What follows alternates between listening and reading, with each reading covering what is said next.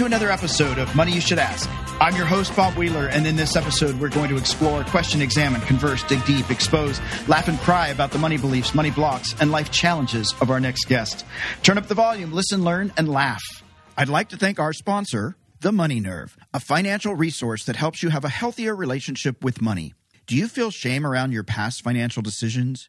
Do you feel alone in your financial struggles? Do you self sabotage your potential financial successes? Do you keep making the same choices, expecting different results? The Money Nerve has just launched a new online course called The Course to Financial Freedom. To learn more, go to themoneynerve.com forward slash course. The Money Nerve has an offer to all Money You Should Ask listeners for a 25% discount on the course. Use code MYSA, all caps, 25, and start your course to financial freedom now. Well, I feel really honored today. We've got a great guest. Um, Scott Henderson uh, comes to us. He started a company um, called Simpla Finances. Did I get it right? You did. Close. All right, Simple I got finances. it. I got it. See, it's a, it's not a simple. It's simple, but it's not simple. It should be simpler. it should be simpler. He created this to help other people get um, financial literacy the thing about Scott, he grew up in a broken home. His dad left when he was eight, grew up with a single mom, raising four kids. At one point, they were homeless, living on food stamps, and all of his possessions fit in a single shoebox. And it's sort of a good times to bad times to abundant times kind of story because he gets to rise again. And and I think this is um, well, we'll jump into this. And I, you know, Scott, thanks for being here. I, I, I I feel like your story is something that a lot of people can resonate with. Yeah, Bob, I'm excited to be here. I'm grateful that you guys invited me on the podcast to share my story. So, yeah, absolutely. I mean, you know, one of the things, you know, in your bio and on your website, and people can see this, you know, you were, you're sort of living the good life, right? A superficial, maybe good life, but had the toys and everything. And then it, it took a, took an about face and sort of things went south. And from this, you say that you had a belief that you wanted to be rich, that if you had more money, um, that that would just make you happy and all your problems would go away, and and probably found out that that's not necessarily true. But I, I you know, I just so, you know, welcome and please tell us a little bit about how that was to seemingly have it all as a as a as a you know eight year old kid. Life is sort of good, and then overnight, seemingly, it, it's it's not the same. Yeah. So the household I grew up in as a toddler, things were good. I mean, and I didn't obviously understand any problems. If there were problems going on at the time, life just was good. I was happy and I just wanted to go outside and play, right? Um, but from the outside looking in, most people would have thought that we lived a pretty lavish life. We had a lot of possessions. Um, we had a big house that we lived in. My dad owned a share of a houseboat in Lake Powell. He owned an airplane. He like had a whole bunch of toys and he was buying a new truck every year. And wow. everybody in my family that's older than me, you know, they saw that and they're like, "Oh my gosh, he must make so much money in right. excavation is what he did." Um and so that's kind of the household I was raised in, but about mm-hmm. the time I was 8, everything came crashing down. So my dad, um, you know, it took about a year, but he ultimately left. And when he left, uh, I didn't see him again for a long, long time. Mm-hmm. And what ended up happening is, is we continued to live in the in the same house. It was a big house with my mom and my four siblings. And my mom was like, I can't afford to make this house payment by myself. And so she's like, I guess I'll just see how long I can stay here in this house without paying the mortgage. And right. so she just kind of waited to see what would happen. And it went by 18 months before hmm. the bank came and knocked on our door and said, It's time for you guys to go. And at that time, I was young. I didn't really understand what was going on, but I remember that last night at the house, my mom kind of like sweeping up the garage and then adding, you know, putting the broom in the van, and we just kind of drove away and thinking yeah. like, okay, we're never going to see this place again. And it was sad because that's where I was at the first eight years of my life, and so, um, it seemed like we had everything and then after like a year all of a sudden we're just like we don't even know where to go and Yeah. my mom literally didn't have anywhere to go and so we ended up living at my grandma's house for a little while um, probably close to a year while she tried to get back on her feet. And um, ultimately i got a taste from a really young age of what it's like to have a lot and then go really quick to feeling like you have nothing. So it's kind of interesting. Yeah, I would think. Um, I mean, I don't know, but I think like there's probably a, a much more appreciation for uh, like seeing that you had it and then you didn't have it versus the other way around.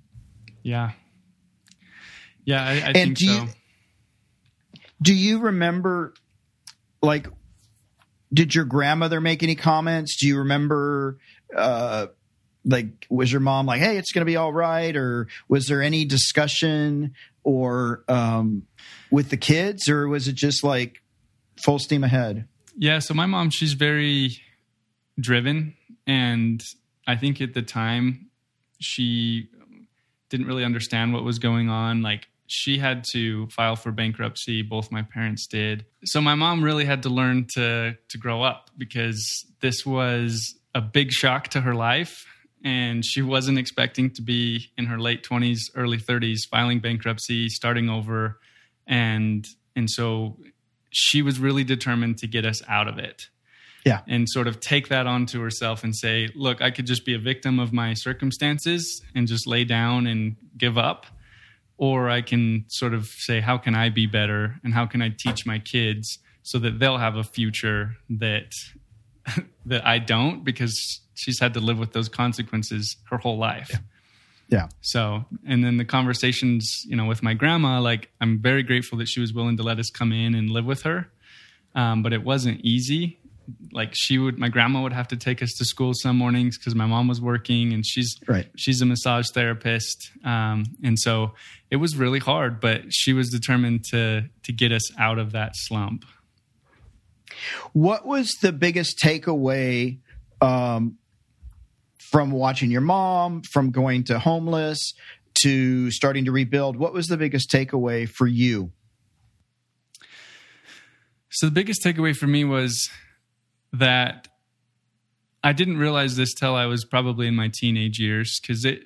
I mean, as a teenager, growing up as you know, a sing, in a single family household, like I didn't realize what my mom was going through till a little bit later, and how hard that must have been. Because, like I said at the beginning, you know, I was eight. I didn't really understand what was going on, but it wasn't until later when I realized like what actually happened and how that has affected us. And so I started to really realize in my teenage years that what my mom went through was really difficult and it's amazing what she's been able to do to get herself and get us out of it and sort of help us get on the right path. So I think the main thing is just you don't have to be a victim of your circumstances. You know, you can decide what you want your life to be like. And she's definitely instilled that desire to do what's right and to be the best you can be. And so I mm-hmm. was very driven as a teenager to be successful because I wanted to prove to the world that you know I I'm going to change this. I'm not going to stay in poverty and like like I I'm going to get myself out of it. And so mm-hmm. probably about the age, you know, 14, 15 I realized like I want to be smart with my money. I want to Yeah. work hard. And I mean, even before that, like I got my first job working construction when I was 13. Mhm. And I would, during the summer, every year, I would wake up at 5 a.m. and I'd be in Park City, Utah, building some of those big houses up there the whole summer. And I did that for, for three years. And I just learned to work hard. Yeah. And I don't know if I would have had that, that same drive if if things would have continued the way they were and we kept Yeah. living a lavish lifestyle, I think I would have just been given everything and Yeah. kind of just been spoiled, to be honest. Yeah.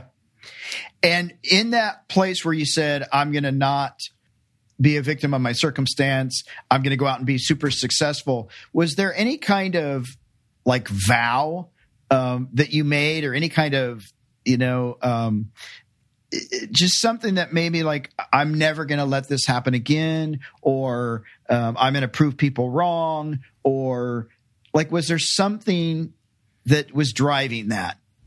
For sure, I would I would definitely say I was not a normal high school kid. Yeah, where I mean I was focused on sports and all that kind of stuff, but I could care less about my classes. Like I w- I didn't excel in high school.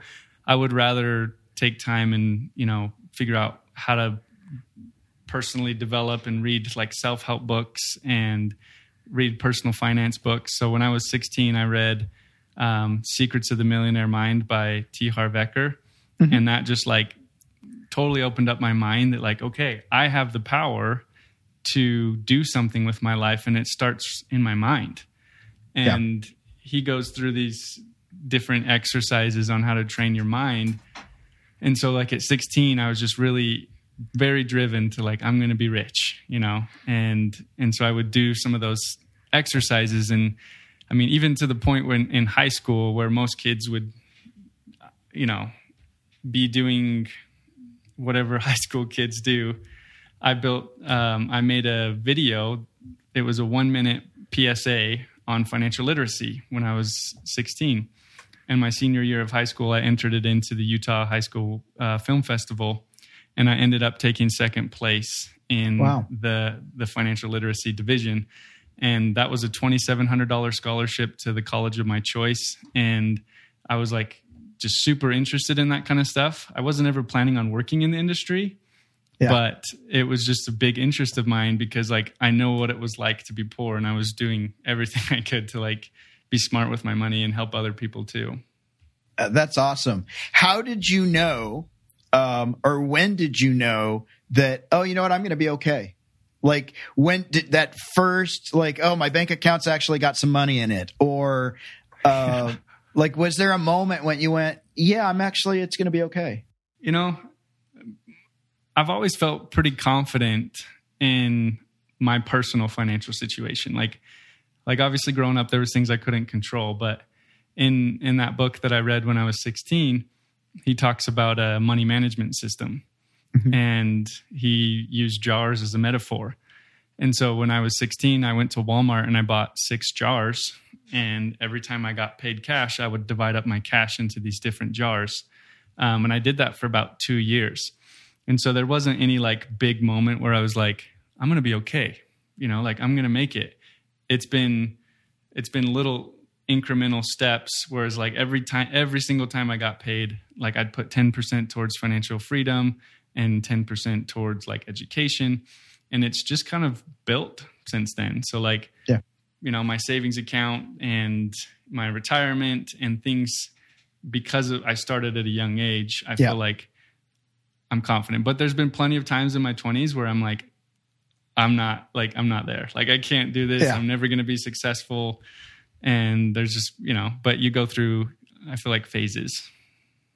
So um say a little bit about more about the jars. Like i love this. I used envelopes but uh yeah. same concept. I like jars because you can see everything. But tell us a little bit about what that's about yeah so i really caught on to that system when i was younger and my friends thought i was like crazy but they're like oh that's cool you know you can divide up your money into different jars and so the the main jar was um, the necessities, and it was mm-hmm.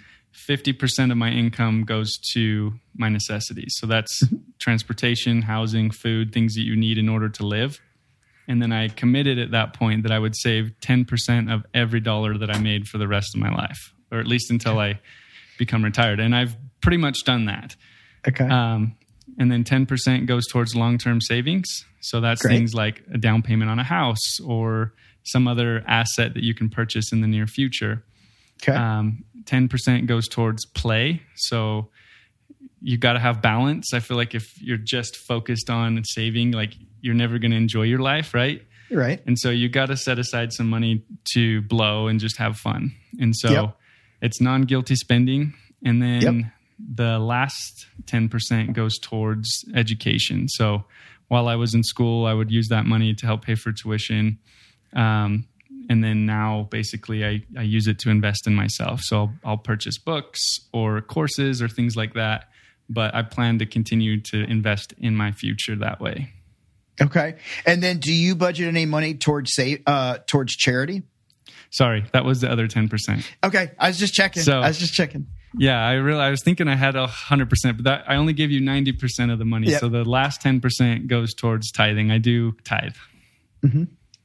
And so if you don't mind, because I, I think this stuff is important, why is um why is tithing and charity important for you? So that's a good question. So the way I look at it is when I'm in the position to give and I actually give, I will receive more. So like and I've seen that countless number of times in my life where if I'm just like, oh, I don't make enough money to give, typically I, I have a different mentality and it's it's kind of like a scarcity mentality. Yeah. But when I give, I've kind of come at things from an abundance mentality. And I'm like, you know what? I'm fortunate and I'm blessed enough to be in a position to give to a church, to give to other causes that I care about. And I think it's empowering. I think it it it helps you align, you know, your priorities and and what's important in life. And so, yeah, ten percent of what I earn goes towards causes that I care about. And so it's it's not even like it was ever my money. So when I pay, it's just like it's no big deal to me. Yeah. Yeah, I think it's an I think it's a very important component and I would agree that you uh, almost get tenfold of uh of what you give comes back to you. So um and I and I do think I agree that uh it is coming from an abundant mindset. I know there've been a couple times where money was a little tight and oh I know I committed to this giving, but and Yeah. you know, but I, it, it's yeah, it's one of those things for me. It's a top priority too. That uh, if I'm I'm I'm committed to giving and and and helping others because my life has been pretty good. I and I probably mentioned this on other podcasts, but I have a friend who's a comic who doesn't always have a lot of money. But Yeah. if she sees a homeless person, if she sees anybody in need, she pulls out a twenty dollar bill. And I'll say, "You don't have any money." She goes, "I've my life is better than theirs right now, Yeah. and I'm in a position to give because I've got to come from a place of gratitude, and that's how I'm Yep. going to live my life." And it was it really helped me to just keep reaffirming that yes, coming from a place of gratitude and abundance is just a healthier mindset for me. Yeah. What would you say is your biggest top? Uh, what's your biggest financial worry right now? That's a good question. So, me personally, I've never really had a goal to be debt free or, you know, to make a, like, in the past, I thought it was to make a lot of money. Like, that was the goal and I would be happy. Yeah. But it's changed. I don't think that way anymore. My, my biggest worry is, is, uh, how it's shifted for me over the past 10 years is it's not so much about making a lot of money as it is getting to a point in my life where work becomes optional. Right. So like I want to get to the point where you know I have enough investable assets or passive income coming in that covers my basic living expenses and we can enjoy life and not feel like I'm stuck in the rat race. Right. And so for me it's it's will I ever get to that point? And I think I'm still in my 20s and I think sometimes it's hard to have that like long-term perspective of like okay, I just got to be patient. Like it's it's the hardest at the beginning, but it will get easier and you know, hopefully one day we will get to that point. Yeah. Do you find there's any place where you still uh, financially self sabotage yourself? There you go. Ah, I know I shouldn't be doing that. Yeah, and it's it's kind of funny because I feel like over the past couple years, like I've been married five years. I've got a two year old son, um, and we've got another baby on the way in November. So like I'm shifting into this other phase of life. And what I've found is it's definitely not as easy as like the early days when I could just control everything Right. uh, myself and so like trying to find balance and so what i've what i've found is like we do try hard to to be good budgeters and do all that kind of stuff but we're really not that great at budgeting like mm-hmm. we're pretty good at tracking what we spend but we'll go throughout the month and we'll just kind of buy what we need. And at the end of the month, we'll be like, oh man, we spent too much here or we spent too much there. Like we need to really do better next time. And so those are some things I feel like like we we really do want to budget, but sometimes we're not the best at it. Yeah. No, I, I understand that. What is um how how do you feel about taking vacation time and do you take do you take time off? Yeah, I think that's a good question because it's super important to take time off. Like I feel like going back to that point I made about the play jar. Yeah. If you are only focused on work, work, work, and saving, saving, saving, like that can be really constricting, not for not only for yourself but in your relationships. And nobody really likes to be married to a tightwad, you know. and so, like I, I'm probably classified in that um, group, but I do try hard to um, to set aside not only money but time to do those things that are important. So, like when we do go on vacation, like I go on vacation. Like I'm not trying to be cheap on vacation. My wife's always like, like why do you want to buy all this stuff on vacation? And it's like because that's why I work so hard. That's why I save money for these types of things. And so when I do go on vacation, like when I take work off, like I try to tune out completely and just take that time to enjoy it as much as possible and just spend money and not feel guilty about it. So, um, I know. You, so you use the word tightwad. Um, would you consider yourself more tightwad, frugal, cheap, or are they all the same? Um, they're definitely not the same. Mm-hmm. I like to consider myself as a a frugal person. Like, yeah, like I don't like to be cheap. I don't really like that word because I'm willing to splurge and spend on things that I value. Yeah. So like I actually the way I like to look at myself is like a valuist. So like I'm willing to spend money on things that I value and I'm way willing to to pay for something that costs me more knowing that it's going to be cheaper in the long run. So like Right. Sometimes my wife too, she'll even be like, "Hey, let's just get these new kitchen chairs. They're like $40." And I'm just like, "That's great, but like you know, it's good that they're cheap, but like, will they hold up for as long as we want them to? And are they good? And do, will we like them for a long time? Like, I'd rather spend extra money now, knowing that the value they'll provide for the rest of my life is actually more. So that's the way I kind of think about it. And what is something that you really value and you would be willing to spend a lot of money on? Uh, sleep. Sleep? a nice bed? yes, yes. Actually, we we spent way too much on a bed uh, about two years ago, and it was the best money we've ever spent. So, and it wasn't cheap. no, that's that. And that's the other thing is my health. Like your health. I, I spend I spend a good amount of money on you know gym every month and supplements and vitamins and that kind of stuff too. Like so, but there's other things in my life where I'm like, I could care less. Like, I don't care to have a fancy, nice car. Uh, my car has 200,000 miles on it, and I just need it to get me from point A to point B. So, yeah. Um, so that's kind of why I wouldn't consider myself cheap. But yeah, you know, what do I what do I prioritize, and where am I going to put my dollars? How often do you and your wife talk about money?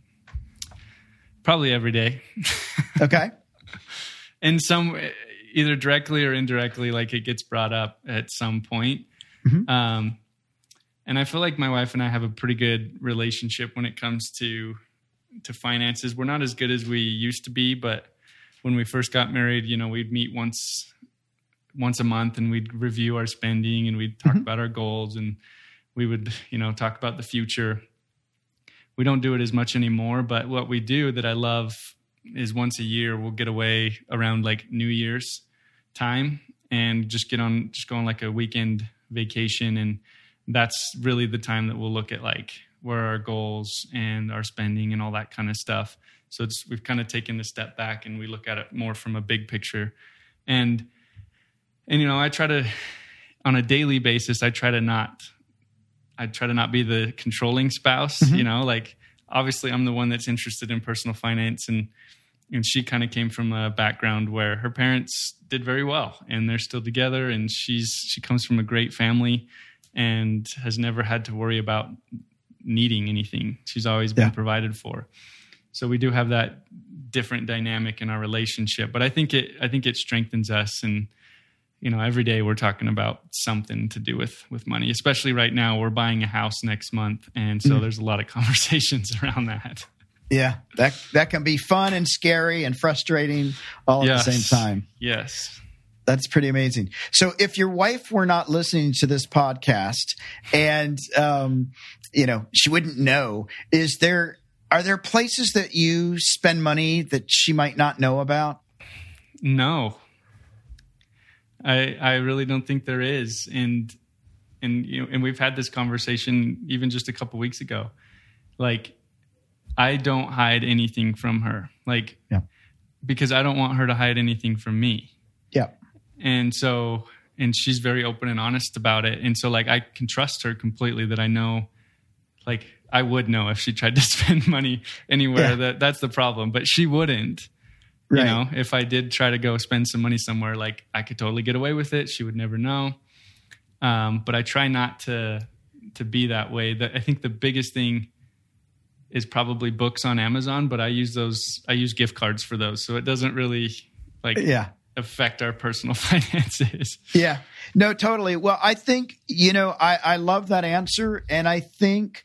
um yeah, I think it's important that uh, people understand that if you're hiding things financially, what else are you hiding? And and yeah. to have a solid relationship, uh, being able to be transparent being able to bear it all, so to speak, um, it it's really just says something for the strength of the relationship.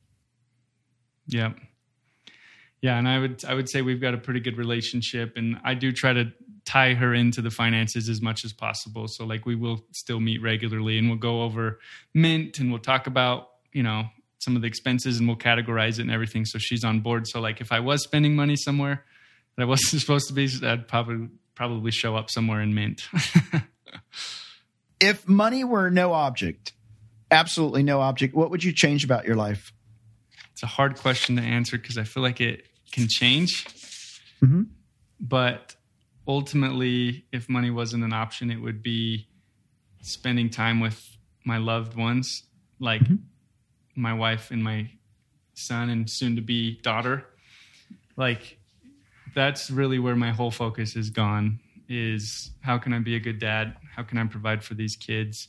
And I feel like even if I had all the money in the world, I would still want to instill in them a desire to work hard, to save their mm-hmm. money, and to, you know, do the things that I learned as a kid as as far as like what it takes to you know to follow your dreams and to follow your goals and it takes hard work and so if money was was an option, I think the biggest thing, like, not a whole lot would change in my life, honestly. Mm-hmm. And I think I would still drive my same car. Like, mm-hmm. maybe I'd have a nicer car that was more reliable, you know. But yeah. like, that wouldn't be a huge focus of mine.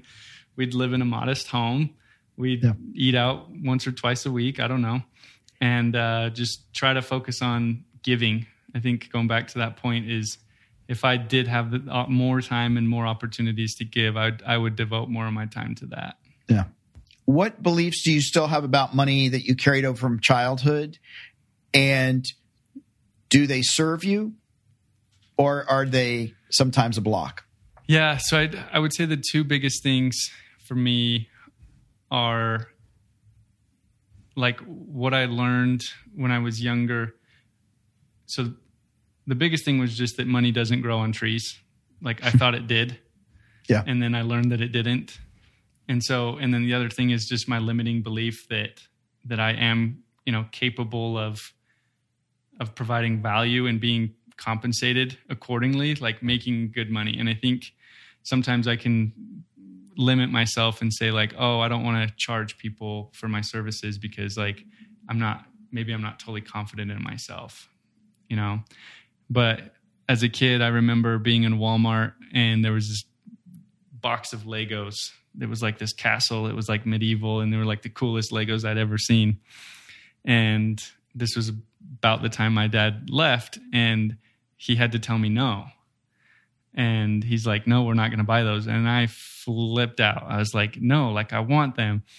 And uh, left the Walmart just like kicking and screaming because in the past, like, sure, yeah, we'll just buy you Legos. I had Legos. And it was like the first time he told me no. And I was like, What? And, uh, and I think at that point, that's when I kind of realized, like, wait, money isn't like it just doesn't grow on trees. Like you have to work for it. And and right. at that point, I'm like, okay, well, if I have to work for it, like where where do I start? you know? And so I yeah. started doing things at a young age to like sell Papa Murphy cards, like door to door, or like sell candy on the street, like literally yeah. at like a young age. And so today, like I've focused a lot of my time and attention on being successful and making a lot of money. But then on the flip side, I feel like an internal struggle I have is like, oh, well, maybe I'm not good enough, and should I be make should I be charging enough money? So that's been a, a struggle of mine. Is like obviously we want to make more, but you know you can't limit your beliefs, and you got to be confident in in what you do, and that you can charge accordingly, whatever profession you're in. Yeah, what legacy do you want to leave for your kids? Your financial legacy. Yeah, so I think it was Warren Buffett that said when he dies, he doesn't want to. Maybe it wasn't him, but he doesn't want to leave a cent to his kids or something. That's him. Is that yeah. him? Yeah. Um, I told that to my wife, and she's like, "Are you kidding me? That's like crazy." But um, who knows? I probably won't like not leave anything to my kids if I was to mm-hmm. pass. But I think I think the the message is important that I don't want them to whatever success I obtain in my life. I don't want them to lean on me, you know, and sort of take advantage of that. I want to I want to instill in them to sort of carry on the legacy, whatever that is. So if like mm-hmm. if in my life I'm able to obtain some amount of success, setting up, you know, a foundation or like a donor advised fund or that type of stuff that can um, perpetuate after I'm gone that continues yeah. to still have an impact on the f- friends and family and the organizations that I care about. That even though I'm not here, um, what what's the continuing impact that I can have for the next two or three generations? I think is really important to me. So mm-hmm. I would say most people don't like to think about death, but right. I think about it quite a bit because I'm like, how how do I want to live my life, and what legacy do I want to leave behind? And yeah. so, trying to maintain that long term perspective, I think, is is important. Absolutely. And I'll, I'll I'm going to uh, ask you this final question: What gift? What was the biggest gift you received from your mom in terms of watching her push through all of the adversity that came her way um, and and then surviving and then thriving. Um, what was the biggest gift that you got from all that? I think the biggest thing is just work ethic. I really do think that that the desire she planted in my heart to like to work hard has really paid off and i think will continue to pay off. And and I saw that and I learned that from her. And I know that like she she had to do what she had to do and I you know she probably wishes she could go back and spend more time with us. But she worked her butt off and she got us out and she owns she's still single but she owns multiple rental properties. She's got a successful business and she's done all of it by herself and so that's been very in my eyes admirable and so it's the work ethic and then the desire that you know she's planted in my heart to sort of take that and pass it on to my family and my kids and you know how I can help them. So I would say work ethic is is really important. Yeah, that's awesome. Um, so, where can people find you on social media to learn more about your story, to learn more about financial literacy? Yeah, so you can find me on simplifinances.com. Um, there I write about financial independence and simplifying your life and just how to live a meaningful life because it's not so much about how much money you make it's it's what do you do with the money that that you have And so you can find me there. You can also connect with me on Instagram. I'm at Simple Finances. And uh, if you want to connect with me on LinkedIn, uh, you can find me Scott T. Henderson on LinkedIn. Awesome. Awesome. Awesome. Well, hopefully we'll get some people coming to you and getting some love around financial literacy. so I appreciate that. And I want to just say to our listeners, don't forget to share the love. You can find us on Facebook, Twitter, and Instagram. Search for Money You Should Ask, all one word. And you can subscribe to this podcast on Apple Podcasts, Spotify, iHeartRadio, Google, Stitcher, or your favorite podcast player. Scott, um, oh, and I have to say, we, we, um, we're connected through FinCon mm-hmm. um, and which got canceled this year. But I just want to do a shout out to FinCon. uh, FinCon's been an amazing organization of people helping other people um, around financial literacy, and there's so many different areas of financial literacy that people are inspired by. So a big shout out to FinCon. Um, so, and that's how I know that we got to connect. So I appreciate that. And, uh, Scott, I so appreciate you coming on and sharing your story and, um, being a little vulnerable. And, um, you know, I wish you much success with the baby and the house and like all those good things that are to come.